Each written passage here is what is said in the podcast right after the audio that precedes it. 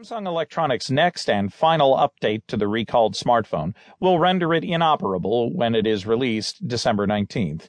The South Korean electronics giant on Friday said the update will prevent US Galaxy Note 7 devices from charging and will eliminate their ability to work as mobile devices. The updated phone will be available through all major carriers for 30 days, Samsung said in a statement. Since the Note 7 was recalled in September and again in October after multiple reports of it catching on fire, Samsung has frantically tried to get millions of Note 7 customers to return their smartphones.